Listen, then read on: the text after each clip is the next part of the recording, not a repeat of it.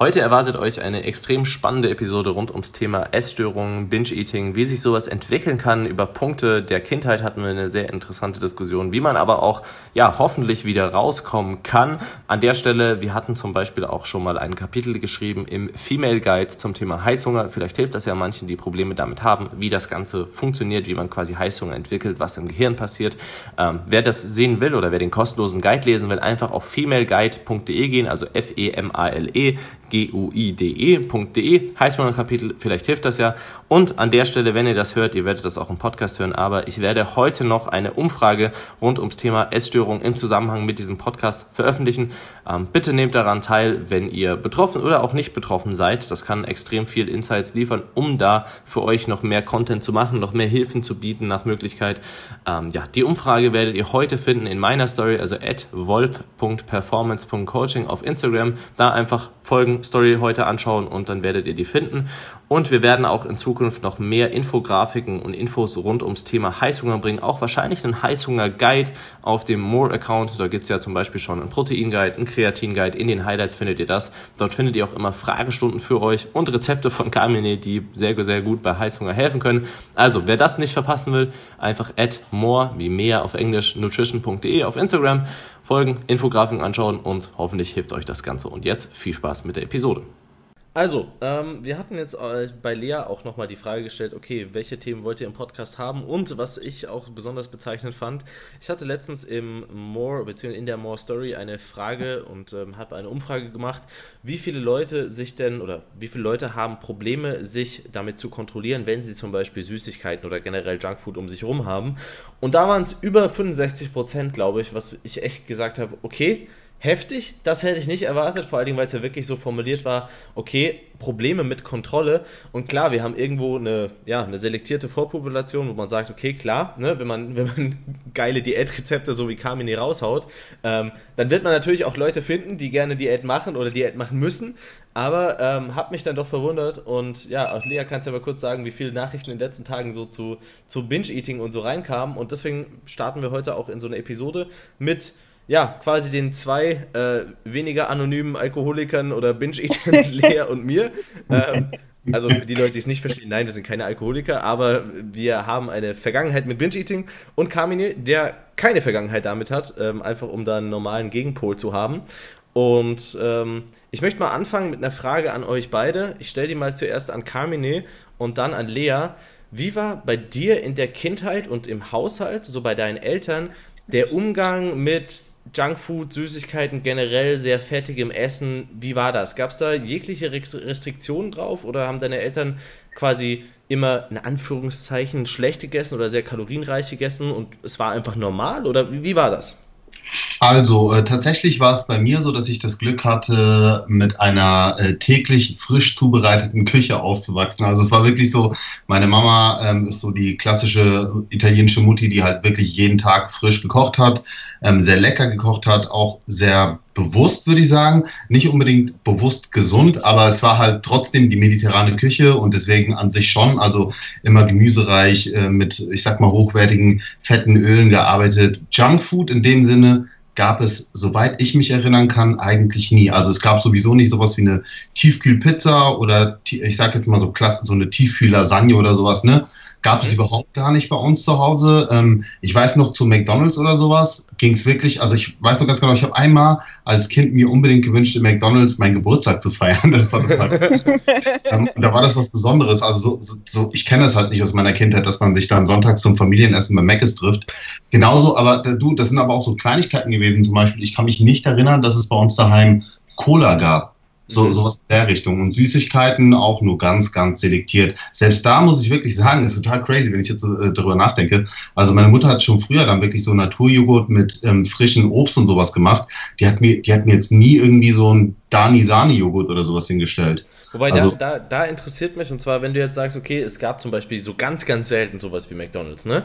Mhm. Ähm, war das dann eher so ein, also wenn du jetzt daran zurückdenkst, wie das deine Eltern quasi vorgelebt haben, war das eher so ein, ja, wir wollen es einfach nicht, weil es uncool ist oder weil es halt nicht so sonderlich dolle ist und das andere Essen ist halt besser? Oder war das so ein, okay, man macht das mal so manchmal als Belohnung oder wenn man mal irgendwie keine Ahnung was hat, weißt du, was ich meine? Genau das, also genau das. Zum Beispiel, wenn man jetzt den ganzen Tag unterwegs war, zum Beispiel ein Zoobesuch, ja, dann war quasi der Abschluss von dem Zoobesuch, dass man zu McDonalds geht. Weißt du, wie ich meine? So, ja. dass, also, ne? Ähm, aber das, oder man war jetzt in der Stadt und äh, war den ganzen Tag unterwegs, so dann ist man zum Beispiel auch mal zu einem Döner gegangen, ja, weil man dann halt keine Lust mehr hatte, daheim zu kochen. Dann war es für die Kinder vielleicht noch was, äh, was anderes, was Besonderes. Aber das war jetzt nicht bewusst so, nee, das ist ungesund und deswegen nicht, sondern es war halt einfach, ne, also es wurde halt frisch gekocht und das stand gar nicht so wirklich zur Debatte, dass man dann auswärts irgendwie gegessen hat. Für mich war es dann tatsächlich immer was super Besonderes, worauf ich mich dann halt gefreut habe. Okay, so, und jetzt Lea quasi? Ähm, ja, ich finde es ganz interessant. Also bei mir ist es jetzt gar nicht so anders. Trotzdem hat sich Kamines und mein Essverhalten beziehungsweise äh, Probleme mit dem Essverhalten ja doch ziemlich unterschiedlich entwickelt. Also ähm, bis ich acht war, habe ich ja bei meiner Mutter gelebt und habe mich da quasi selbst versorgt. Das war zwar relativ einseitig, weil ich natürlich nicht irgendwie ultra fancy kochen konnte, aber ähm, es war jetzt auch nicht so, dass ich mir da irgendwie Pizza gekauft habe und Fertigpizza gegessen habe. Ich habe mir halt meistens einfache Sachen selbst gekocht, Spaghetti mit Tomatensauce und ähm, Salat oder Reis und Gemüse und so. Ähm, manchmal habe ich dann auch, wenn ich über ein Wochenende bei, meinem, bei meiner Oma und bei meinem Vater war, da eben mitgegessen. Meine Oma war Köchin, Diätköchin. Ähm, demnach gab es da das heißt auch. genau, sie war Diätköchin? Also ähm, sie hat in einer Diätküche für Leute mit Diabetes und Adipositas ah, okay. gekocht. Ja, und ähm, demnach war das Wissen schon da. Also es war gemüsereich, es war trotzdem jetzt nicht so, was wir heutzutage als äh, ja, macro-friendly Kitchen beschreiben würden. Es war dann doch recht fett und doch recht viele einfache Carbs, also viel weiße Nudeln und so, jetzt was nicht ultra satt macht, aber ich hatte auch nie so den Zugang zu Süßigkeiten. Also bei meiner Mutter gar nicht. Als ich dann bei meinem Vater und bei meiner Oma war schon, da gab es immer Süßigkeiten frei zugänglich für mich. Aber es war so, ich habe das Essen von meiner Oma so unglaublich gerne gegessen, weil es gab jeden Tag was anderes und halt alles selbst gemacht. Also wenn es Lasagne gab, dann wurde die Lasagne wirklich, sogar die Nudeln wurden selbst gemacht, also alles selbst. Das ist richtig. Also ich habe es so sehr geliebt und dann hatte ich halt danach gar keinen Bock mehr auf Süßigkeiten. Aber ich habe halt schon da immer deutlich mehr gegessen als meine Oma und mein Vater. Und ich meine, ich war acht, neun. So, hm. Also die Mengen, die Mengen waren schon immer irgendwie deutlich mehr als bei anderen Kindern oder halt auch sogar als bei Erwachsenen. Und es wurde dann halt auch im Laufe der Jahre immer mehr. Ähm, gab es denn, also gab es in der Zeit, äh, wo, wo du aufgewachsen bist, gab es ja auch schon Phasen, wo du aktiv selbst quasi deine Kalorienrestriktion betrieben hast, beziehungsweise deine Lebensmittel eingeschränkt hast, oder? Also jetzt ja. sagen wir es mal einfach vor dem Alter von 20. Ja, ja, ja. Wann war denn das das erste Mal bei dir?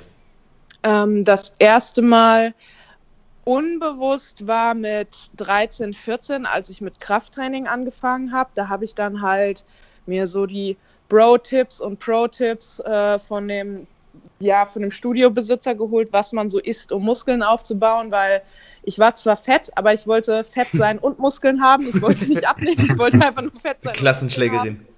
Ja, genau. ähm, und ja, dann habe ich halt mehr proteinreiche Lebensmittel gegessen, ähm, so ein bisschen das unnötige Fett reduziert und so. Und da habe ich eigentlich zum ersten Mal angefangen, mich mit Ernährung zu beschäftigen. So habe ich dann auch abgenommen, auch ohne Tracken und irgendwie ohne groß drauf zu achten. Wie gesagt, ich habe tatsächlich einfach nur mehr proteinreiche Lebensmittel gegessen, mehr Fleisch und Fisch, weniger Öl genommen und so. Und ähm, mit 15 habe ich dann angefangen, Kalorien zu tracken. Und da habe ich dann zum ersten Mal, weil ich schon die ersten 10 Kilo abgenommen hatte, habe ich dann gedacht, hey, guck mal, dir gefällt das eigentlich gut, du fühlst dich besser, du siehst besser aus, es kommt positives Feedback von außen. Ist ja auch gerade in dem mhm. Alter immer was, was einen beeinflusst. Und dann habe ich gedacht, naja gut, dann kannst du auch noch weiter abnehmen. Und da habe ich dann quasi zum ersten Mal angefangen, bewusst weniger zu essen.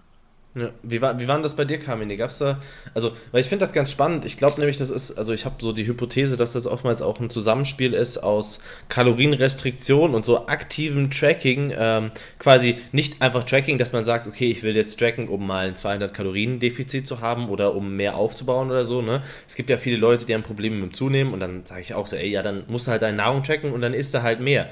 Ähm, da wird jetzt die Chance gering sein, dass sie danach ein Binge-Eating haben.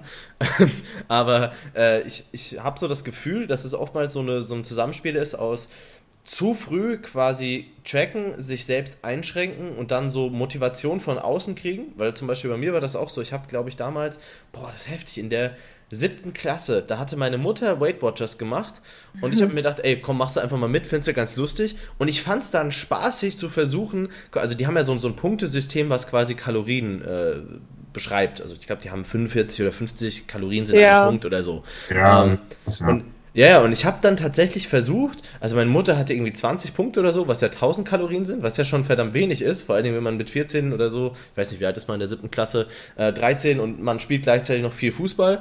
Ähm, und ich habe dann versucht, quasi mich zu übertreffen und immer weniger Punkte zu sammeln. Hatte dann teilweise irgendwie 9 oder 10 Punkte, so bei mhm. zweieinhalb, drei Stunden Fußball am Tag.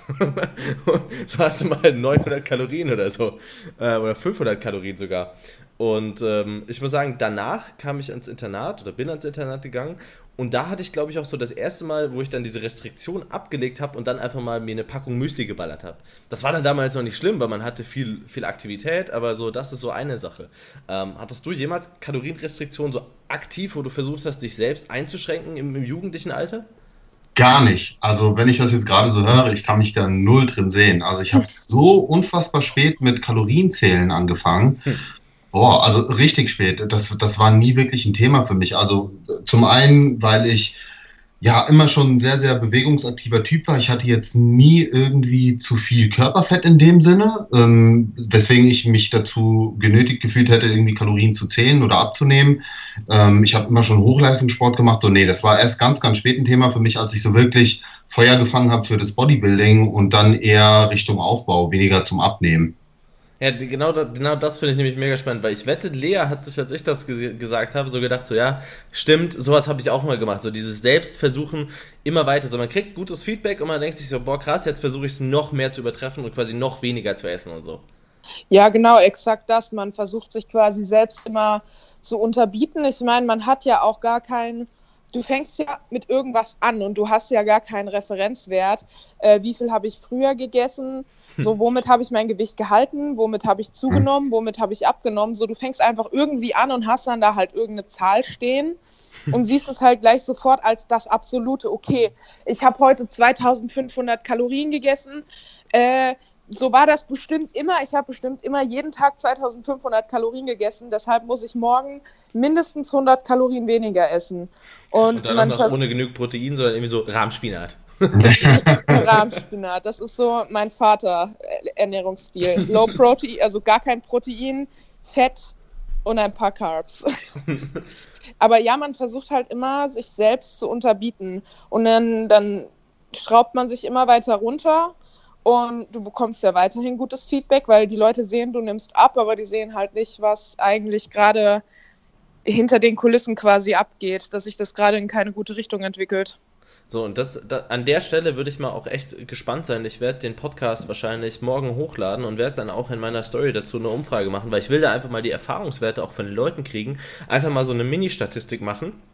Ähm, vielleicht sogar mit so einer Umfrage. Ich glaube, ich werde mal eine Umfrage kreieren, die in der Story verlinken. Wird Lea dann, vielleicht Carmine auch in der Story verlinken. Also ihr findet die auf jeden Fall quasi, wenn ihr es hört, jetzt in der Story Wolf Performance Coaching, Lea Loves Lifting Official und IQ's Kitchen. ähm, damit man da mal so ein bisschen rausfindet, okay, wie weit ist da der Übertrag? Ich habe das jetzt schon bei vielen Leuten gehört, die quasi sehr, sehr früh mit Kalorienrestriktion angefangen haben, die jetzt nicht das Tracking genutzt haben, um mal zu sehen, was sie so essen, weil sie interessiert oder weil sie zunehmen wollen, sondern weil sie sich aktiv selbst immer weiter versucht haben einzuschränken und dass das dann eben in, ja, oftmals irgendwie in der Essstörung enden kann. Deswegen, ja, auch wenn es äh, statistisch nicht valide ist von der Repräsentation der, der Zielgruppe, ähm, mache ich da gerne mal eine Umfrage, weil ich finde das sau spannend. Das heißt für dich, also ja, Lea? Ja, eine Sache, die ich äh, dazu noch sagen will, das führt ganz, ganz oft dazu, dass Leute dann schreiben, ja, siehst du, Kalorientracking macht eine Essstörung, Kalorientracking ist schlecht und ungesund. Nein, ist es meiner Ansicht nach gar nicht. Also meiner Ansicht nach macht Kalorien-Tracken keine Essstörung. Ähm, es bedingt meiner Ansicht nach eher bei Leuten, die bereits eine Essstörung entwickeln oder bereits eine haben, dass sie das noch weiter fördern können und weiter ausleben können. Aber wenn man das jetzt mal ganz objektiv betrachtet, ist Kalorientracken für ganz viele Leute einfach ein super Werkzeug, um ihre Ernährung ein bisschen besser in den Griff zu bekommen, weil wir müssen uns einfach mal vor Augen führen, die meisten Menschen sind fett. Die meisten Menschen essen nicht ausreichend nährstoffreiche Lebensmittel und für die ist es halt super hilfreich. Ja, und ich glaube, also wir sind auch einfach die Personen, die dann, egal welches System wir jetzt genutzt hätten, ob wir gesagt hätten, ich habe ja damals quasi dieses, dieses Weight Butcher einfach gefunden, weil das quasi in meinem Umfeld war. Und dann habe ich ja. das halt mal probiert. So hätte jetzt meine Mutter oder sonst wer eine Ananas-Diät gemacht und hätte halt versucht, 500 Gramm Ananas zu essen, hätte ich mir wahrscheinlich auch gedacht, okay, probiere ich doch mal das auch und probiere das, ob ich mich da immer selbst übertreffen oder untertreffen kann eher. Und ähm, also ich schätze mal, dass halt auch irgendwie ein Carmine vielleicht mal irgendwie irgendwann mal drauf geachtet hat, einfach so ein bisschen weniger weniger zu essen, oder? Gab es das nie? Du, ganz ehrlich, tatsächlich gab es das wirklich nie. Also du, oh. bis, bis, zu dem, bis, zu dem, Zeitpunkt, wo ich halt wirklich mit dem äh, Bodybuilding angefangen habe und dann halt auch erst, wo ich äh, ne, meine erste Diät gemacht habe. Ansonsten vorher war das nie wirklich ein Thema. Also da, da war mein Bewusstsein einfach noch gar nicht ähm, so weit entwickelt, dass Aber ich da. Bei dir war das, also als du das dann angefangen hast, das meine ich ja, als du das angefangen hast, war das für dich so ein, ja gut, dann esse ich halt mal ein bisschen weniger oder war das wirklich so ein, so ein okay, ich muss mich jetzt immer untertreffen und so ein, so ein da reinsteigern? Nee, das gar nicht. Also es war kein, kein zwanghaftes Ding, dass ich da irgendwie eine Competition draus gemacht habe, das nicht. Bei allem Ehrgeiz, den ich äh, bei allen Sachen an den Tag lege und auch früher schon ähm, sehr ehrgeizig war, was auch beim was auch Sport betrifft oder wie auch immer, aber es war jetzt kein zwanghaftes Essverhalten in dem Sinne. Ich ja, meine, ich kenne ich ja, kenn Carmine ja auch ein bisschen näher und sein, sein Essverhalten, seine Einstellung zum Essen, er ist psychisch da so extrem, extrem gesund und safe und sicher in seinem Essverhalten. Also das ist echt bewundernswert. Ich glaube, das liegt tatsächlich daran, dass er erst relativ spät mit relativ viel Lebenserfahrung und einem guten Körpergefühl Gefühl dazu kommen ist.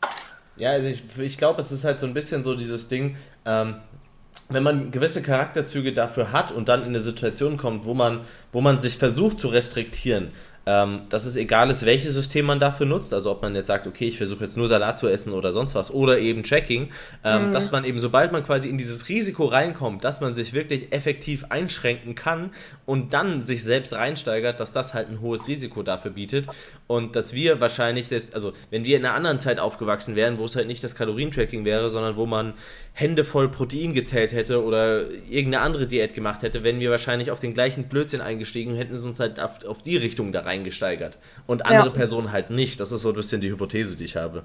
Also das ist quasi auch so ein bisschen, wie soll ich, also nicht unbedingt charakterlich, sondern dass man so ein bisschen empfänglicher dafür ist. Also das, das du, das gibt es ja auch beim Alkoholkonsum und beim Drogenkonsum, ne? dass ja. man sagt, es gibt da Leute, die sind da affiner für und Leute, die sind da etwas ähm, ja, also die sind halt einfach nicht so empfänglich. Ja, und ich glaube, es ist halt auch ein großes Ding. Ich meine, wenn du dir, das ist ein spannendes Beispiel, wenn du dir Alkohol- und Drogenkonsum anschaust, ähm, dann ist eine unglaublich große Komponente, ist, wie viel diese, welche Droge es jetzt auch immer ist, Alkohol oder sonst was, wie viel diese Komponente quasi dann in deinem Leben füllt, ausmacht, wie auch immer. Und ich glaube, Leo und ich waren beide in einer Situation, wo wir sagen, okay, eben weil man ja dieses Feedback von außen kriegt, dass wir dieser Komponente sehr, sehr viel ähm, Wichtigkeit zugeschrieben haben. Mhm. Ja. Weißt du, meine, für dich war, also für dich, Carmine, war das wahrscheinlich einfach nie sonderlich wichtig und daher ist es auch egal, ob du jetzt ein bisschen hoch oder runter gehst oder wie auch immer, aber wenn du selbst quasi sehr, sehr viel darüber definierst und dem eine hohe Wichtigkeit zuschreibst, dann bist du wahrscheinlich auch anfälliger dafür, darin irgendwie auszudicken, was ja logisch erscheint. Mhm. Wie, wie war mal, die Wichtigkeit bei dir, India, damals von, von ähm, also zu der Zeit, wo du quasi dich da reingesteigert hast, von mhm. Körperidealen, Essen und so weiter? Ja, das ist ganz interessant, da wollte ich auch gerade von Anfang. Ähm, ich war eigentlich immer so extrem anti, also ich war immer Stachelhalsband, schwarz-grüne Haare, äh, zehn Schichten Eyeliner, so, so viel Aufsehen und Ärger erregen wie möglich, so viel negatives Feedback auf sich ziehen wie möglich, weil ich halt nie wirklich positives Feedback bekommen habe. Weder von Erzieherinnen, noch von Lehrern, noch von meiner Mutter damals. Vielleicht war das einfach so die einzige Art von Feedback und Aufmerksamkeit, die ich kannte. Und dann mit dem Abnehmen kam so zum ersten Mal auf einmal so positives Feedback und es war so, boah krass, eigentlich dachte ich, ich will immer nur negatives Feedback, aber das Feedback ist irgendwie schöner. Und auf einmal wurde das so super wichtig für mich und ich hatte da halt auch so eine kleine Peer Group in dem Fitnessstudio äh, mit Leuten, mit denen ich mich gut verstanden habe und von denen kam dann natürlich auch diese Rückmeldung. Ähm, in der Schule wurde ich halt extrem gemobbt, das wurde dann auch weniger. Und es waren einfach in einem Alter von 13, 14 Jahren wahrscheinlich insgesamt ziemlich starke Faktoren, die das noch mit bedingt haben. Mhm. Ja, das ist, das, das, das ist halt sauspannend. Also so, ich schätze mal bei Kamine, ähm, Wichtig, Wichtigkeit vom, vom Körperideal in deiner Jugend. Bei mir also, jetzt? Also, ja, genau, quasi als Fragestellung. Also null, null relevant. Also wirklich, muss ich halt einfach sagen. Aber ich, ich war auch, ich wurde zum Beispiel nie gehänselt in der Schule. Ich war immer einer derjenigen, die als erstes bei irgendwelchen, also beim Sport irgendwie in die Mannschaft gewählt wurden, weil ich halt mega sportlich war. So verstehst du das? Ich, ich habe halt da einfach ein, keine Ahnung, ich bin irgendwie anders damit aufgewachsen. Also ich wurde nie gehänselt. Ich war einer der, ich sag mal, der coolen Schüler sozusagen. Und ja, von dem her also, also es scheint da irgendwie einen Zusammenhang zu geben. Ich finde es gerade mega spannend, ähm, so die unterschiedlichen Herangehensweisen oder wie man aufgewachsen ist oder wie und, und, und, das, und das Thema letzten Endes für sich wahrgenommen hat. Schon ja, krass. Das, das, das finde ich nämlich auch spannend. Deswegen bin ich gerade hier auch nebenher so ein bisschen am Fragen aufschreiben für den Fragebogen. Also wirklich für alle Leute, egal ob euch das Thema jetzt betrifft oder nicht, natürlich wird euch das Thema eher betreffen, wenn ihr den Podcast hört und da extra draufgeklickt habt. Schaut jetzt echt mal bitte in die Story. Also ich werde das jetzt an, an der Stelle verlinkt haben, ähm, weil ich das einfach unglaublich spannend finde und mich das mal so interessieren würde, ähm, da ein bisschen mehr, mehr Insights zu kriegen. Ähm, und das streckt sich ja auch irgendwie so, so bis zum heutigen Tag durch. Also Wobei, letztens, Carmine, du hattest jetzt eine Story, wo du gesagt hast, okay, ähm, ich habe mich ein bisschen verrannt mit dem Kalorientracking und ich gehe jetzt wieder auf, in Anführungszeichen, intuitives Essen. Mhm. Ähm, was hattest du da festgestellt, wo du sagst, okay, ich habe mich ein bisschen verrannt? Ähm, ich habe einfach gemerkt, dass ich ähm, zu verbissen war. Also ich habe dann wirklich angefangen, ähm, nur noch Kalorien zu sehen. Ich will nicht mal sagen zu zählen, sondern wirklich in, in jeder Mahlzeit einfach Kalorien zu sehen. Ähm, das Essen nicht mehr wirklich genossen, einfach weil ich Bock drauf hatte, sondern immer so ein komisches Bauchgefühl aber hatte, so, ah gut, das jetzt, aber eig eigentlich ist das jetzt gar nicht äh, wirklich zielführend, was ich mache. Und ähm, habe so ein bisschen den Genussfaktor verloren. Ähm, obwohl ich es an sich ja nicht nötig habe, weil ich meine, wer, wer mich kennt, der weiß, ich bin jetzt nie in einem Bereich, wo ich sage, äh, ich bin jetzt fit oder, oder irgendwie zu hoch vom KFA, wie auch immer, so dass ich selbst für mich gemerkt habe, okay, Junge, das ist irgendwas in deinem Kopf, was da gerade nicht äh, klar läuft und das musst du wieder, ähm, wieder regulieren. Und ähm, da habe ich für mich einfach so ein paar Schritte ähm, umgesetzt, die mir extrem dabei geholfen haben, mich davon zu lösen und wieder mehr auf mein intuitives Essverhalten äh, zu vertrauen, weil an sich muss, muss man ja ganz klar sagen, jeder von uns der schon länger trackt, der weiß ja eigentlich, wie es funktioniert. Es gibt ein paar Basics, wenn du dich dran hältst, kannst du eigentlich nichts äh, falsch machen. Ähm, und ja, so habe ich mich dann peu à peu wieder hin zu dem intuitiven Essverhalten bewegt und es hat super funktioniert. Und ich habe auch bei mir gemerkt, dass das extrem gut ankam in meiner Community. Ich habe ja auch ein Video dazu gedreht auf YouTube mit so einem Real Talk Teil ähm, und die Leute haben das und ich habe erst mal gemerkt, wie viele Leute das überhaupt betrifft, die eben auch schon so vertieft sind im Kalorientracken, dass es quasi eine Art Essstörung ist. Und ja, das, das, das Spannende ganz kurz, wenn ich das einwerfen darf. Das Spannende ist so, es gibt so zwei Seiten, wie man quasi sich verrennen kann. Also es gibt so die Seite ähm, der Leute, die quasi Kalorien tracken und sich darin verrennen und dann aber ja so ein bisschen die Freude dran verlieren, aber es trotzdem einfach durchziehen. Also nicht ausbrechen jetzt die raus ne, und nicht sagen, okay, es kriegt jetzt irgendwie eine emotionale Komponente, sondern einfach eher so maschinenlastig sind. Und dann gibt es halt Leute, die sagen, okay, sie, sie tracken, ähm, das kriegt dann aber eine eher emotionalere Komponente. Das sind wahrscheinlich auch die Leute, die halt eben Probleme mit Binge-Eating haben und dann brechen sie aber daraus aus und haben dann eben Binges und sonst was. Und das ist, die dann quasi beide davon profitieren, wenn sie sich ein bisschen weg davon bewegen, von den Zahlen, aber aus komplett verschiedenen Szenarien raus. Und aus deinem mhm. Szenario ist es wahrscheinlich auch deutlich einfacher, dann quasi wieder ähm, normal zu sein. Ganz kurz als Einwurf, weil das Lea bestimmt auch auf der Zunge liegen wird, für die Leute, die jetzt hier zuhören, ähm, was wir mit intuitiv meinen, ist nicht zu sagen, okay, wir essen mal, worauf wir jetzt Bock hätten. Ähm, also quasi, wenn wir jetzt komplett ungebildet wären und wir würden keinen Sport treiben und wir essen einfach mal drauf los, ähm, sondern man hat natürlich immer ein gewisses Grundbewusstsein, eben weil wir schon so lange getrackt haben, weil man sich mit ja. Ernährung auseinandersetzt und so weiter. Also wir gehen jetzt auch nicht hin und sagen, okay, mor morgens gibt es Knuspermüsli mit Milch und dann mittags keine Ahnung was, so, sondern ähm, es ist schon in gewisser Weise ein, ein gebildetes Intuitivessen und ich schätze auch in Carmine weiß jederzeit auf plus minus 300 Kalorien irgendwie was eine Sache hat oder was jetzt, wie, wie er so am Tag steht, so circa. Yes, absolut. Und das ist auch ganz, ganz wichtig und gut, dass du das an der Stelle erwähnst, weil das ist nämlich auch so der Punkt, wenn da Leute äh, mir schreiben, so, ja, aber muss ich unbedingt Kalorien tracken? Ich habe noch nie Kalorien getrackt, kann ich nicht einfach nach Gefühl essen, so. Und die Leute kapieren halt einfach nicht so, nein, wenn du nach Gefühl isst und keine Ahnung von Kalorien hast, dann wirst du ziemlich sicher ähm, viel zu viel essen. Ja. Äh, evolutionsbedingt so. Und äh, das kapieren halt viele Leute nicht, dass man, also das Kalorientracken absolut sinnvoll ist, vor allen Dingen, dass man über eine längere Zeit gemacht zu haben, um erstmal überhaupt ein Gefühl für Lebensmittel, Kaloriendichte und so weiter zu bekommen. Also ich empfehle es jedem. Aber wie gesagt, irgendwo ist dann, sage ich auch, eine Grenze gesetzt. Vor allen Dingen, wenn man ähm, keine, ich sage jetzt mal, großen sportlichen Ambitionen hat oder ultra shredded sein will oder wie auch immer, dann kann man auch mit einem guten Essensbewusstsein ohne Kalorienchecken sein Körpergewicht phänomenal gut halten. Wenn man so ein paar Routinen für sich ähm, entwickelt, ähm, die wir auch vielleicht heute noch besprechen werden, wie man auch so ein intuitives Essverhalten klug umsetzen kann mit so ein paar Ankern. Ja, und das jetzt würde ich gerne mal von Lea deswegen auch so diese zweite Seite beleuchten. Ähm, wenn ich mich richtig erinnere, war oder ist es bei Lea auch so, dass sie sich durchs Entfernen vom Tracking ähm, verbessert hat in ihrem Essverhalten, aber eben nicht aus dem Ding raus, dass sie sagt, okay, ich habe gemerkt, dass ich irgendwie die Freude am Essen verliere und alles nur noch Zahlen ist und ich in so einem Trott bin, sondern eher so, okay, ähm, man, man versucht sich zu sehr darauf fixieren, dann klappt es vielleicht mal ein, zwei Tage, dann bricht man wieder aus in Binge und so weiter, oder? Ja, genau. Also ähm, viele haben halt auch diese ganz oder gar nicht Einstellung. Also sie setzen sich irgendwie ein Ziel, ich will heute x Kalorien essen und wenn du dann irgendwie 100 Kalorien drüber schießt, das kenne ich wirklich Leute, die sind dann so, jetzt sind 100 Kalorien zu viel, jetzt ist auch egal, jetzt kann ich direkt äh, noch 5000 Kalorien obendrauf essen.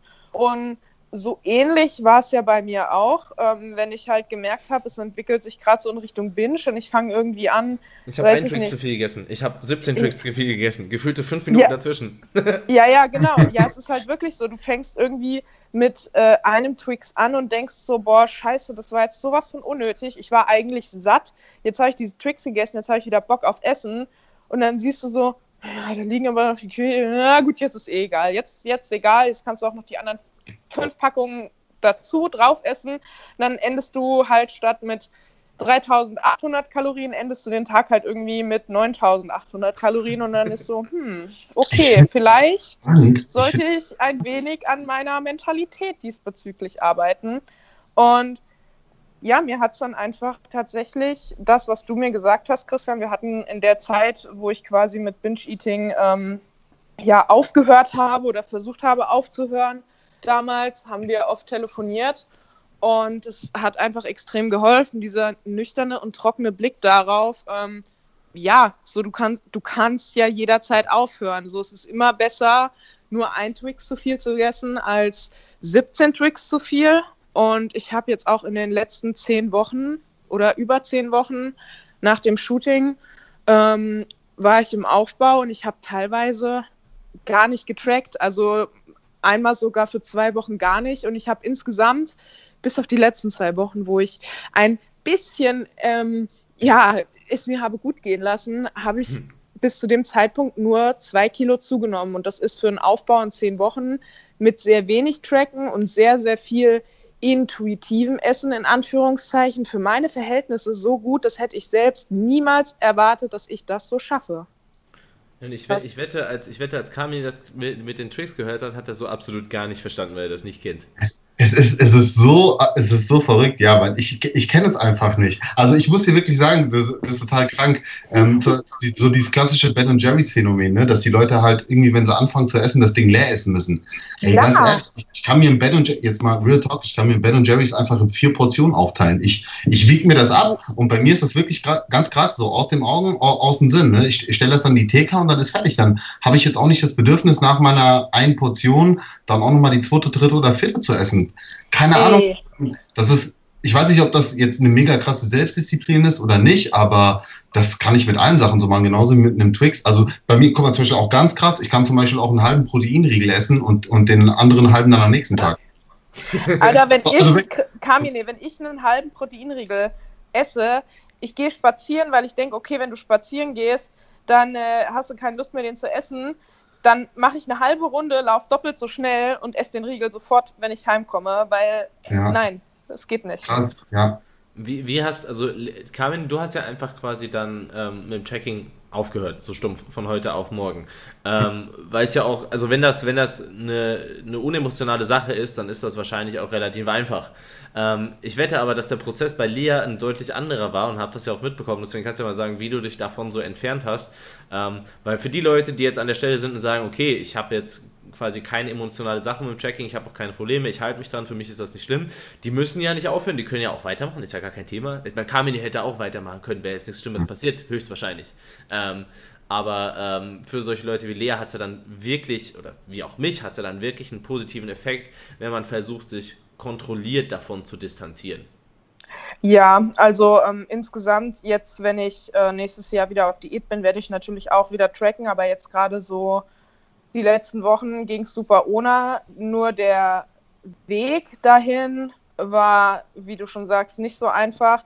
Mir hat es halt persönlich geholfen. Ich meine, man hat ja so seine Lebensmittelkombination, seine Mahlzeiten, die man besonders häufig und besonders gerne isst und weiß, okay, das esse ich immer in der und der Kombination, in der und der Menge und dann weiß ich, wenn ich das und das esse, morgens und abends, dann habe ich schon mal in etwa so und so viel Kalorien, dann habe ich schon meine Proteins ähm, da muss ich mir darum schon mal keine Gedanken machen. Also ich habe mir quasi diese Komfort-Mahlzeiten genommen, wo ich schon genau weiß, was sie haben, die mir eh schmecken. Und dann habe ich halt tatsächlich am Anfang so gemacht, dass ich tagsüber ganz normal gegessen habe und es mir abends, als ich quasi schon fertig war mit Essen, das in mein Ernährungstagebuch eingetragen habe und weil dann war der Tag für mich eh schon beendet so. Was, was, heißt für dich ganz normal gegessen tagsüber? Also du hast dann diese Meals genommen, die du quasi schon vordefiniert hattest, ähm, die dann einen bestimmten Kaloriengehalt oder Makrogehalt ergeben haben oder so auch so eine Mischung, wo du sagst, okay, du hattest jetzt bestimmte variable Elemente drin? Ge genau, diese, diese Grundmeals, aber das ist ja quasi, das waren ja nur so ein Viertel oder nicht mal die Hälfte von meinem Bedarf, was ich so normal gegessen habe. Und dann habe ich gedacht, okay, wenn du das hast, bist du halt schon mal safe mit deinem Protein und das ist das. Und dann habe ich einfach über das hinaus quasi dazu mir noch verschiedene Komponenten dazu gemacht, also irgendwie Nudeln oder Reis oder Kartoffeln oder ich habe mir oft Sushi geholt oder wenn ich halt noch Lust auf einen Nachtisch hatte, dann habe ich mir einen Nachtisch gemacht. Ich bin auch oft mega oft spontan essen gegangen und habe da halt auch nach Gefühl mir irgendwas bestellt. Nicht das, wo ich gesagt habe, hey, du musst jetzt das ultra krass kalorienärmste nehmen, weil du willst ja gerade nicht tracken und es könnte ja sein, dass du da drüber schießt, wenn du dir jetzt das und das bestellst. Ähm, und tatsächlich ist es genau wie damals bei diesem Essstörungsding vom sehr wenig Essen rauskommen, wenn du merkst, es passiert gar nichts Schlimmes. Also man muss erstmal durch diese ersten eine bis zwei Wochen, wo du denkst, es wird alles schief gehen, es ist total schlimm und oh mein Gott, die Welt geht unter, da musst du einfach mal durch und dann nach ein, zwei Wochen merkst du so, oh, ich lebe ja noch, ich bin nicht fett, alles ist nicht das passiert wie letztes Jahr, es ist eigentlich alles okay, weil klar, ich weiß, dass ich jetzt nicht, nur weil ich nicht tracke, so wie letztes Jahr jeden Tag drei Ben Jerry's und 500 Gramm Reese's Peanut Butter Cups essen kann. Das ist mir schon klar. Aber dieses also so einen wirklichen Geheimtrick gibt es da tatsächlich nicht. Man muss einfach die ersten ein, zwei Wochen quasi überstehen. Man kann sich diese Komfortmahlzeiten nehmen, wo man weiß, so das funktioniert für mich immer, da bin ich auch immer satt und zufrieden von. Aber man muss auch einfach mal davon wegkommen können und sagen können, so worauf, worauf habe ich denn jetzt wirklich Lust? Egal, ob das jetzt ultra viele Kalorien hat oder nicht. Natürlich darf ich mich dann nicht nur davon ernähren. So, ich kann jetzt auch nicht jeden Tag nur Sushi essen, all you can eat. Aber wenn man mal Lust drauf hat, warum nicht?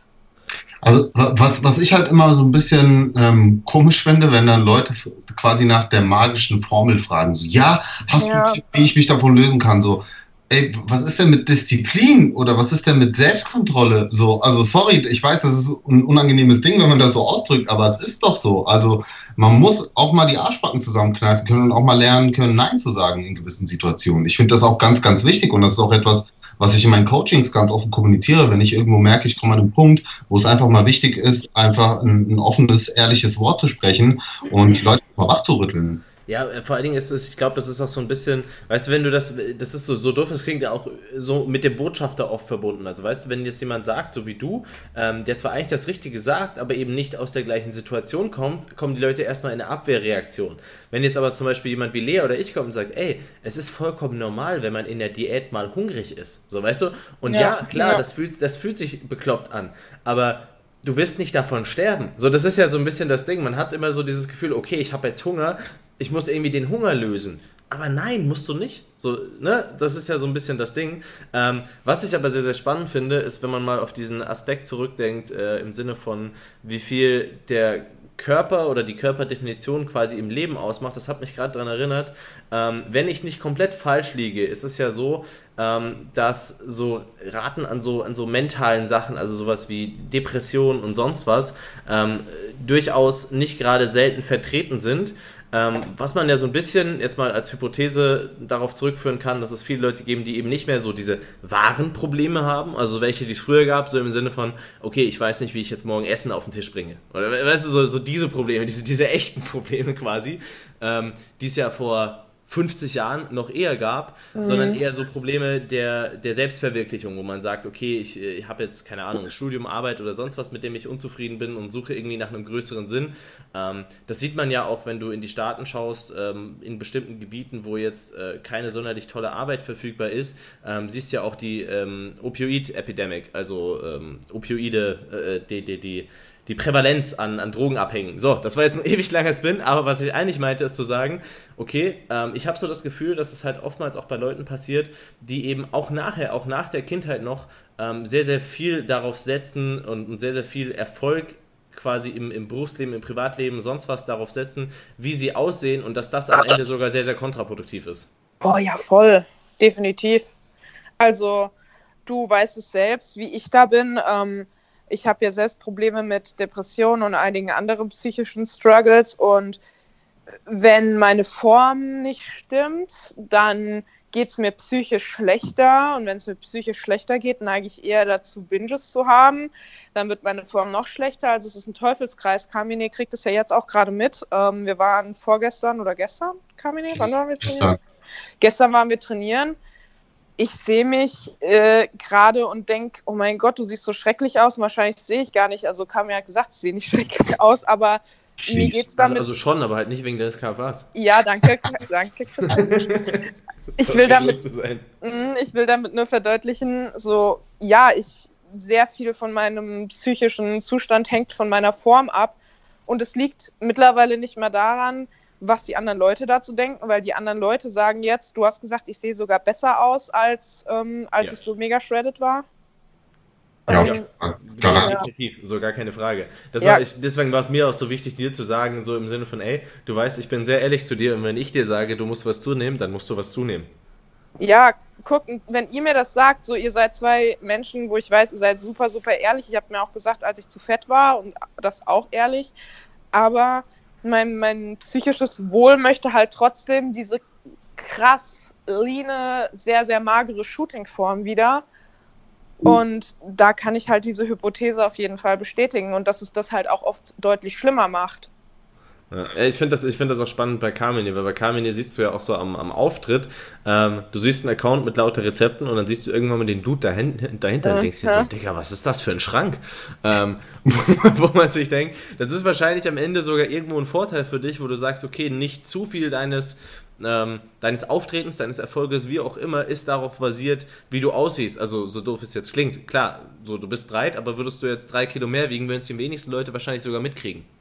Ja, also du, ich, ich sag mal so, ich bin auch jemand, der sehr körperbewusst ist und der ähm, auch viel Wert auf sein äußeres Erscheinungsbild legt. Also nicht umsonst gehe ich täglich trainieren. Klar, es macht mir mega Spaß, ja, aber, aber, aber, aber, es äh, hat halt auch seine Vorzüge, wie man dann am Ende aussieht. Ne? Und ich meine, ich sage ja auch zu Lea so, hey, heute, heute sehe ich scheiße aus und fühle mich blöd, aber bei mir ist es halt nicht so, dass ich mich äh, mental so da äh, reinsteigere, ähm, dass ich jetzt irgendwie dadurch eine Essstörung entwickle oder, äh, oder irgendeine andere zwanghafte, ähm, ein anderes zwanghaftes Verhalten, was in irgendeiner Form gestört ist. So, das ist, glaube ich, so der Unterschied, dass ich mich da nicht so drin äh, versteife oder ähm, mein, mein Leben davon abhängig mache, ob ich jetzt äh, 9% KFA habe oder 11.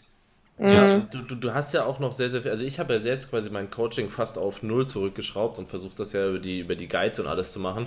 Aber du bist ja selbst noch jemand, der ähm, ja sehr aktiv coacht. Wie ist denn das, also wie, was hast du so für ein Gefühl, was für Leute und wie viele kommen zu dir, die irgendwelche Art von Struggles mit Essen haben? Also da, das ist halt mega krass, weil ich bin ja jetzt schon seit über 15 Jahren in dem Geschäft als äh, Personal Trainer und Ernährungscoach und man sieht halt eine ganz, ganz deutliche Tendenz hin zu äh, Essstörungen. Also die letzten fünf Jahre ähm, würde ich sagen, dass sich mein Kundenkreis einmal komplett um 180 Grad gewendet hat und ja mittlerweile echt fast ausschließlich essgestörte Menschen in meinen Coachings sind. Also ähm, essgestört in also so Sachen wie Binge-Eating, aber auch ganz viele, die aus einer Essstörung herauskommen. Ähm, ich, ich würde fast sagen, dass ich mich dahingehend jetzt mittlerweile irgendwie spezialisiert habe. Ähm, jetzt vor allen Dingen auch durch meine Arbeit auf Instagram, da, ähm, seitdem ich auch mit Lea sehr viel zusammen mache, habe ich habe ich auch viele aus ihrer Community, die natürlich auch zu mir rübergekommen sind und ähm, da auch viele Coaching-Anfragen rauskommen. Und äh, es ist schon sehr, sehr krass, diese Entwicklung zu sehen, ne? muss, ich, muss ich ganz ehrlich sagen. Aber irgendwo ist es halt auch für mich dann, ich wollte mich da mehr und mehr rausziehen eigentlich aus Coaching, weil ich mehr als genug zu tun habe mit, äh, mit den Kochbüchern und ne, äh, was halt so drumherum all, äh, alles passiert. Aber das ist halt echt so eine Herzensangelegenheit und ich habe immer noch so dieses, ich will den Menschen helfen und deswegen bleibe ich eigentlich dran und nehme trotzdem immer noch Leute auf und versuche denen halt aus dieser Situation rauszuhelfen. Ja, das Spannende ist so ein bisschen, ich glaube, das ist so eine Kombination aus. Okay, einerseits gibt es einfach mehr Leute, die drüber reden. Also stell dir mal vor, ich hatte jetzt letztens ein Video gemacht äh, wegen Sophia Thiel, weil wir brauchen an der Stelle nicht drüber diskutieren. Wenn man in unter drei Wochen, keine Ahnung, wie viel, 8, 10 Kilo zunimmt, ähm, dann kann das nicht, also dann fällt das automatisch in die Definition von Binge-Eating rein, weil um überhaupt so viel mhm. zuzunehmen können, muss man in einer kurzen Zeit Nahrungsmittelmengen essen, die mehr sind als das, was der Normalbürger isst. Und das ist die Definition von Binge-Eating. Also wenn mir jetzt jemand sagt, ja, du weißt ja gar nicht, ob Sophia Thiel Binge-Eating hat. Stimmt, ich weiß es nicht zu 100 Prozent. Ähm, ja, aber ich weiß auch nicht zu 100 Prozent, ob die Sonne wirklich an dem Ort ist, wo sie ist. So, ja. aber die Chance ist verdammt hoch. Vor allen Dingen, wenn wir die Definition so nehmen, wie sie ist, ähm, dann kann man so sagen, okay, es ist, äh, ja, sie fällt quasi automatisch in die Definition rein. Und das ist auch gar nicht böse gemeint. Nur was, was mich so ein bisschen frustriert daran ist, was würde denn mal passieren? Wie viele Leute würden sie, würde sie wirklich helfen, wenn sie nicht mehr hingehen würde und irgendwelche Sportprogramme für zu Hause verkaufen würde, die sie gar nicht selbst macht, sondern wenn sie halt mal sich hinstellen würde und sagen würde, ey, yo, ich habe Probleme mit Binge-Eating, lass das mal ansprechen, das Thema, lass mal gucken, was dagegen hilft, lass da mal gemeinsam drüber reden. Und ich glaube, das würde mal extrem vielen Leuten helfen, anstatt wenn man dann ein Programm verkauft und sagt, äh, ja, nee, also früher hatte ich Fressattacken, aber mittlerweile ja nicht mehr, wenn sie die offensichtlich ne? Ähm, ja. So, und das ist, ich, ich glaube, das ist so eine Kombination aus, es gibt mehr Leute, die drüber reden, jetzt wie wir. Ähm, es gibt viele Leute, die es immer noch verschweigen. Stell dir mal vor, was dann passiert, wenn, wenn das mal jemand von der Größe anspricht. Und gleichzeitig ist es aber auch so ein Phänomen, was wahrscheinlich einfach tendenziell steigt, weil die Leute überhaupt erst den Luxus haben, in Anführungszeichen dieses Problem haben zu können. So, also wenn meine Oma halt gestruggelt hat, überhaupt zu leben, ähm, dann wird sie sich keine Gedanken über Binge-Eating machen. Ähm, nee. geht, geht, halt also nicht. ich glaube, es ist definitiv eine Kombination aus beiden, aber ich denke, es ist nicht von der Hand zu weisen, dass ähm, die Gesellschaft sich so entwickelt hat, dass ähm, eine, eine, gewisse Prävalenz da ist, um, um, so eine Essstörung zu entwickeln. Also, ja, klar. Also vor allen Dingen, vor allen Dingen eine Magersucht, sage ich mal so. Du, krieg, du kriegst es ja auch irgendwo, ja, du kriegst ja auch irgendwo beides vorgelebt. Also du kriegst auf der einen Seite vorgelebt, dass, ähm, dass du gewisserweise dünne, dünn sein musst, um, um akzeptiert zu werden, ne? also allein durch einen gewissen Schönheitsstandard. Und gleichzeitig kriegst du vorgelebt, dass, also wenn du dir alleine mal Werbung anschaust, so Magazintitelbilder, kriegst du vorgelebt, dass du auf der einen Seite dünn sein musst oder muskulös oder wie auch immer, am besten beides. Ne? es, ist ja, es ist ja nicht nur dünn, sondern du musst dünn und muskulös sein. Mhm. Ähm, und auf der anderen Seite ähm, wird dir aber auch suggeriert, dass Essen extrem viel Freude bringt. Also, ne, wenn du dir Werbung zu essen anschaust, wirst du keine Werbung finden, wo nicht mindestens 17 Personen lachend im Hintergrund rumspringen, weil sie Essen haben. es, ist, es, ist, ja einfach so. Also, heißt, die sitzen dann um einen Schokoriegel und, und lachen sich gegenseitig an, wenn sie sich äh, den in den Mund stopfen. Ähm. Oh Gott. Ja, wenn man sich das mal so vor Augen hält, ist echt schon pervers eigentlich. Ja. Es, es ist ja so. Also, es ist dann nicht, weil du machst, du machst keine Werbung darüber, dass du irgendwie mal ein cooles Gespräch hast oder so mit Leuten. Ähm, darüber kommt keine Werbung im Fernsehen, weil das kannst du nicht verkaufen, sondern du hast Werbung darüber, dass die Leute in der Runde sitzen und sich einen Schokoriegel reinstopfen. Ähm, so. das, das ist halt irgendwo so das Ding, wo du sagst, das passt nicht ganz zusammen. Und wenn du natürlich beide Sachen suggerierst, dann wirst du Leute haben, die, da, die darin komplett austicken. Ja, ja, und dann haben wir natürlich noch sowas, was jetzt speziell in unserem Dunstkreis, sag ich mal, rumschürt. Dann hast du natürlich noch die tollen Programme, die dir einerseits sagen, ja, sei so dünn wie möglich und einmal pro Woche frisst dann auch so viel, wie du kannst. Ja, das ist natürlich, ja, ich will nicht, also ich, ich, ich will nicht wissen, wie viele Nachrichten ich allein zu diesem ein Programm, welches da eben sowas vorlebt, in den letzten drei Jahren bekommen habe, wie viele Leute dadurch wirklich ernsthafte Probleme entwickelt haben und das auch an die Leute rangetragen haben, aber da wird nie was geändert, weil es verkauft sich halt super. An der Stelle muss ich ja mal erwähnen, an die Leute, die das vielleicht nicht kennen, weil sie den Podcast hauptsächlich verfolgen oder das einfach nicht mitbekommen haben. Ähm, wir haben ja auch einen Guide geschrieben, der ist zwar hauptsächlich für Frauen, da ist allerdings auch, ein, also Frauen, Mindestkalorien und so weiter, ähm, alles kostenlos, könnt ihr einfach abrufen.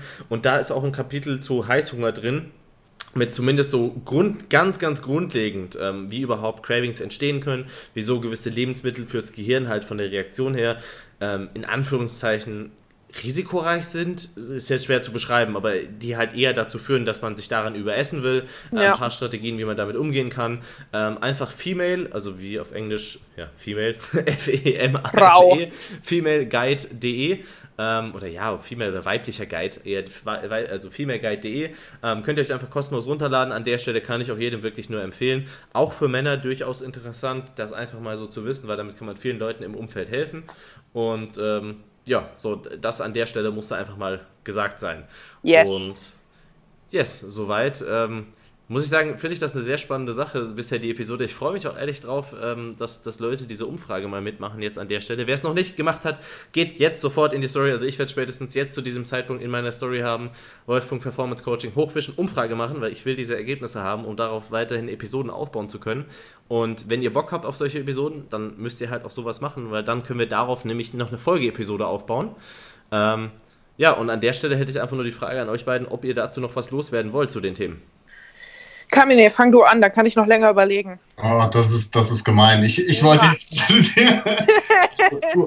ähm, ich, ich glaube, eine spannende Geschichte wäre auf jeden Fall, dass wir ähm, vielleicht nochmal in der nächsten Episode ansprechen, wie man sich peu à peu vom Kalorientracken vielleicht lösen kann, wie man ein gutes, intuitives, vernünftiges Essverhalten aufbauen kann. Ich glaube, das ist definitiv nochmal etwas. Ähm, ja, das, das, war so ein, das war so ein Punkt, wo ich auch sagen würde, lass, lass da noch mal kurz einhaken, so als Abschluss, denn ähm, das, das hatte ich mir vorhin auch gedacht, weil wir so in diesem Zielspalt waren, aus einerseits, okay, Kalorientracken ist super, um so ein bisschen Ahnung zu haben, auf der anderen Seite kann es gefährlich sein für manche.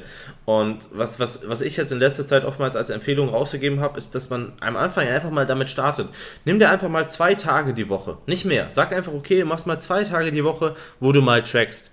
Wo du einfach mal so im Nachhinein auch, das ist vollkommen okay. Einfach im Nachhinein, man sollte es natürlich nicht abends am Tag machen, weil dann vergisst man viele Dinge. Einfach, du nimmst eine Mahlzeit, die du jetzt schon gemacht hast, dann äh, wiegst du die mal. Du kannst ja auch einfach aufschreiben, was es ist. Ne? Du musst ja nicht direkt die Kalorien eingeben. Du kannst ja, stell dir vor, du machst eine Mahlzeit, isst ein bisschen Haferflocken mit Obst, ein bisschen Proteinpulver. Dann wiegst du das halt vorher, schreibst erstmal auf, was du gewogen hast und dann irgendwann am Abend trägst du es ein, damit du nicht direkt dieses Kalorienfeedback hast, sondern damit du einfach so ein Gefühl kriegst, okay, was isst du? Und dann kannst du ja schon automatisch intuitiv intuitiv, indem du über die Woche sagst, okay, wenn du jetzt zu dick bist, na, dann machst du halt ein bisschen weniger Haferflocken rein. Oder ein bisschen weniger mhm. von dem oder ein bisschen mehr von dem, wenn du zunehmen willst. Und das ist einfach, äh, einfach so als, als Wegweiser viel mehr anstatt als Rahmensystem oder als Zwang, wie auch immer man das sehen will. Ja, finde ich ja. gut. Ja, ich habe es halt andersrum gemacht. Also wenn man so, wenn man schon richtig im, im Kalorientracken drin ist, habe ich halt empfohlen, dass man wirklich sich mal anfängt, das Wochenende freizunehmen vom Kalorientracken und so weiter und dann quasi peu à peu die, die Tage immer weiter reduziert bis hin zu, okay, ich mache jetzt mal eine komplette Woche ohne Kalorientracken und das ist auch super. Ja. Äh, wiegt mich dann, wiegt mich dann aber trotzdem zwischendurch immer wieder mal einfach, um so ein kleines Feedback zu bekommen. Und wenn ich dann merke, dass ich mit dem Gewicht ein bisschen zu hoch gehe, dann, dann nehme ich es auch ruhig mal, also dann, dann checke ich auch mal wieder Kalorien und autoreguliere mich. Also äh, weißt du, versuchst so wie. Das finde ich ein ganz, ganz wichtiger Aspekt mit dem Wiegen, den du sagst, dass die Leute trotzdem noch eine gewisse Selbstverpflichtung, also ich weiß jetzt nicht, ob das gerade das richtige, die richtige Übersetzung für Accountability ist, aber dass man sich selbst noch so an gewisse Rahmenbedingungen hält, dass man weiß, okay, ich höre jetzt zwar auf zu tracken an dem Tag oder in der Woche oder wie auch immer, aber ich kriege trotzdem nächste Woche ein Feedback darüber, ob ich jetzt völligen Blödsinn gebaut habe oder nicht. Genau, also damit umgeht man einfach das Risiko des Kontrollverlusts. Was ja genau. auch ganz, ganz wichtig ist für viele, ne? Ähm, dass sie sich nicht irgendwie so planlos fühlen oder unsicher sind, so, ja, aber ist es jetzt zu viel oder war das jetzt zu wenig oder ah, ne, so, sondern wieg dich und das ist ja letzten Endes das beste Feedback, ähm, ja. ob du da auf dem richtigen Kurs bist ich wollte sagen, das gibt einem halt auch mega viel Sicherheit und deshalb finde ich es halt auch gut, sich jeden Tag zu wiegen, weil wir wissen, gerade als Frau kann das Gewicht einfach über Nacht mal locker zwei Kilo hochschwanken und wenn du dich dann halt einmal in der Woche wiegst und du wiegst dich gerade an dem Tag, wo du irgendwie zwei Kilo mehr wiegst, das kann viele halt mega verunsichern und ich weiß, viele stressen sich durch eine Zahl auf der Waage, aber wenn man sich jeden Tag wiegt und sieht, hey, also außer man ist jetzt mitten krass in einer Essstörung oder so, dann würde ich es auf keinen Fall empfehlen. Aber wenn man da auf jeden Fall schon raus ist und an sich ein gutes mentales Setting hat, sich jeden Tag wiegen, einfach sehen, hey, guck mal, das schwankt äh, hin und her, mal habe ich zwei Kilo mehr, mal habe ich zwei Kilo weniger, aber im Grunde genommen passiert gar nichts Schlimmes. Ich bin immer so in meinem Wochenschnitt und werde nicht fett, auch wenn ich intuitiv esse, dann gibt das ultra viel Sicherheit. Ja, und ich meine, es wird auch sicherlich Leute geben, die sich dann trotzdem verrückt machen, wenn sie täglich quasi im Gewicht schwanken mit ein bisschen Wassergewicht. Ähm, aber an der Stelle für die Leute, denen es wert ist, ähm, es gibt ja so, so Wi-Fi-Scales, also einfach mit dem WLAN verbundene ähm, Wagen. Ähm, die kann man sich auf aufsetzen, dass die quasi automatisch den Wochendurchschnitt bilden. Das ist halt dann mal ein bisschen Geld, was man investiert, aber dann kann man halt auch, das ist einfach nur ein Beispiel, was mir einfällt, dann kann man halt einfach auf die Waage steigen, gar nicht erst drauf gucken, quasi den Wiegeprozess abschließen lassen uh. und dann einfach weitergehen. Und dann schaust du halt am Ende der Woche einmal in deine App rein und dann siehst du, aha, okay, du hast hier den Durchschnitt und dann machst du das halt wieder. So und so hast du die Daten, ohne täglich das Feedback zu haben, sondern hast quasi einmal wöchentlich so eine Rückmeldung. Das ist gut. Krass, das, ja, das nur so als kleiner Anfall. Äh, Anfall? Anfall. Also, Anfall. Als, als kleiner Anfall. so, und damit sind wir wieder an dem Punkt, wo die Frage war: äh, gibt es noch was von deiner Seite, Lea? Ähm, ja, grundsätzlich von meiner Seite wenn ihr noch einen Podcast zum Thema Binge-Eating wollt, wir hatten ja damals schon auf YouTube was in die Richtung, aber das hier ist ja jetzt quasi nochmal ein richtiges Podcast-Format, dann schreibt es auf jeden Fall in die Kommentare von diesem Podcast auf iTunes. Das wäre cool, dann machen wir also sowas. Sie meint die Bewertung, weil es gibt keine Kommentare. Ja, in die Bewertungen meinte ich. genau das, technikaffiner Mensch, ich, der ich bin. Äh, check Christian Story, macht bei der Umfrage mit und ja, lest meine Leas Lehrstunden. Da gibt es auch was zum Thema Binge-Eating. Ich glaube, das war's. Und esst mein Essen, weil dann habt ihr eine geringe, geringe Palatability. Genau. Das, das, das kann ich mir wirklich essen. empfehlen. Also mal, mal komplett serious für alle Leute, die die Proteinpizza von Carmini noch nicht kennen. Diese, diese Proteinpizza ist geil. Ey, ich habe den, hab den Pizzamarkt revolutioniert. Ich hätte niemals gedacht, dass dieses Rezept wirklich Instagram übernimmt. Das ist so Ey, schaut, verrückt für so, mich. Ihr geht jetzt sofort, bitte, ihr geht jetzt sofort, bitte, ähm, Instagram at IQ's Kitchen. Ähm, guckt da, ich weiß nicht, so Carmine kriegt jetzt den Auftrag, innerhalb von den nächsten drei Tagen nochmal ein Proteinpizza-Rezept zu machen und rauszuhauen, damit ich das teilen kann. Ähm, so, das an der Stelle habe ich dich jetzt in die Bredouille gebracht, aber ist so. Das heißt, wenn ihr den Podcast hört, werdet ihr innerhalb von den nächsten zwei, drei Tagen ein Rezept auf seinem Account haben, wo die Proteinpizza ist. Ähm und dann könnt ihr das nachmachen, weil das ist einfach richtig gut.